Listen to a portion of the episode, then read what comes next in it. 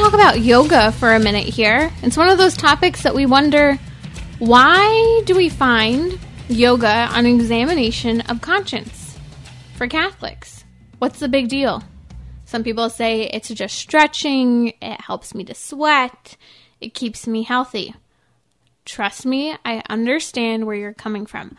I just want to help you understand why the church puts yoga on an examination of conscience and break down some of the concern here. I've actually done a full episode on the topic of yoga, Buddhism, and Hinduism with a woman, a Catholic convert, who was a practicing Buddhist, did yoga, and she shares in greater detail why it was problematic and breaks it down. I'll be sure to post that podcast later today.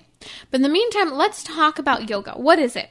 It's basically a worship service, a form of Buddhist and or Hindu prayer and worship. Even during yoga, Sanskrit chants are used, such as Om, as affirmation of the divine. And we're not talking about God the Creator, Jesus Christ, and the Holy Spirit. It's kind of like an amen, but to who are we amening? In Hinduism specifically, they worship all sorts of deities, so if you're practicing yoga as a Hindu, looks a little different from yoga as a Buddhist. It ultimately has to do with connection to gods and music through names and poses. Whether you're susceptible or not to worshiping in a different religion, what, the question ultimately is this, and this is why it's on an examination of conscience. Why would we participate in a pagan ritual, a pagan worship service? Is it just meditation or is it meditation and prayer? Well, what yoga is, is meditation in a form of Buddhist or Hindu prayer.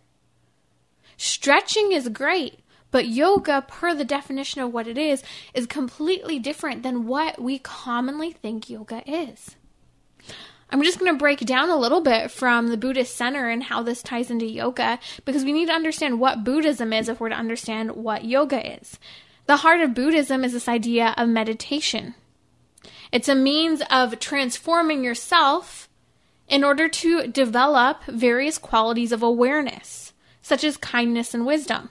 That sounds great. We do want a sense of self awareness. Meditation is excellent, but what are we meditating on? Meditation is supposed to orient us toward God, not just ourselves. Any sense of meditation of self awareness is self awareness as a creature before the Creator of the Heavenly Father. So that's why Buddhism becomes problematic because it's a meditation focused on yourself. Even if it does have this goal of creating kindness and wisdom, it's about you, not about others and God. Even this idea of karma, karma is this idea that we should do good so that good comes back to us, not because we value other people. Now, this whole path of Buddhism has a path which has the ultimate goal of culminating in, for example, enlightenment, also known as Buddhahood, or we could talk about it as nirvana. What is that? Well, this sense of enlightenment is you become your own God. That's the Buddhist version of heaven. You become your own God, but ultimately, what is it? It's nothingness. It's a state of utter nothingness. That's your goal. Now, if you get it wrong in this lifetime, the idea of Buddhism would be that you would be reincarnated so that you can do it again and again and again until you reach the state of nothingness. Let's talk about nirvana for a second, though. There's no sense of transcendence, there's no sense of union with God or others. It's just the idea that there's nothing. There's no sense of self. There's no suffering, there's no desire. There's a sense of absolute nothingness. And when you finally reach nirvana, the idea is that you're released from the effects of karma and that cycle of death and rebirth that we talked about, which is discussed as reincarnation. So, if the goal in Buddhism is nothingness, why be good? This is radically different from our Catholic faith. So, although these ideas of kindness and wisdom all sound real nice, it's not exactly what we're looking for. I'm going to give you an example, though, of why people, in part, like these self realization elements of Buddhism. I remember some years ago, a friend of mine kept asking me to go and take these yoga classes with her. After a number of difficult things in her own life, she really got into yoga. It was something she did every day. She centered her day around it. She got her in shape, more flexible than ever before, was keeping her healthier, keeping her from getting sick because she was sweating and staying physically active. Really didn't want to go and finally went, okay, I'll go. Because I didn't really fully understand why the church was objecting to yoga, and my attitude was probably like yours. I can go, but it's not going to have any attitude or impact, should I say, on my religion. I still love my Catholic faith. I love God, the Father, Son, and Holy Spirit and I'm not going to suddenly become a Buddhist so I can go. I didn't understand I was literally participating in a pagan worship service. And I just explained all of that to you. But here's where I want you to understand people really do love some of the ideas of the state of self awareness meditation because we don't pull back and meditate. Even Catholics, we struggle to reach that prayer of meditation. Most forms of your five steps to become successful in life include some form of meditation. Because we do need that sense of self awareness, but before God.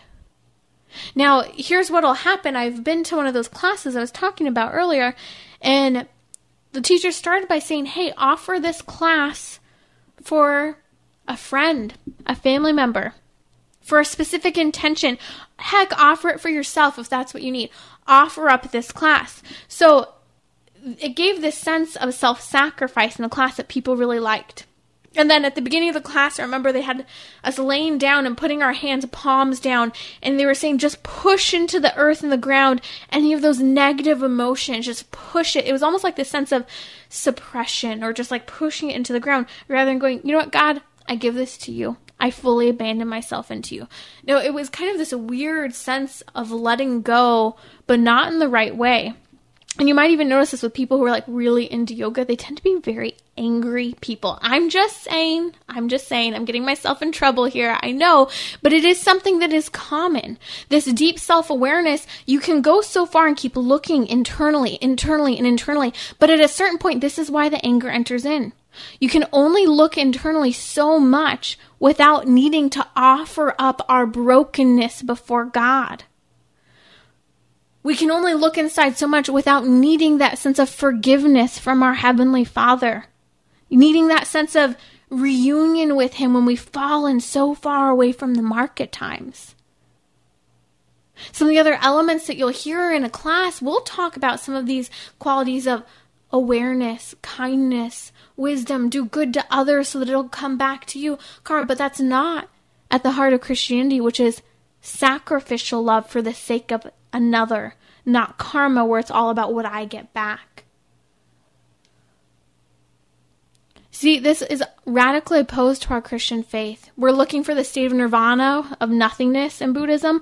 Well, in Catholicism, we're working toward union with God the sacraments that are given to us in Catholicism actually have substance and affect what they symbolize. We're physically united with the body, blood, soul, and divinity of our Lord Jesus Christ.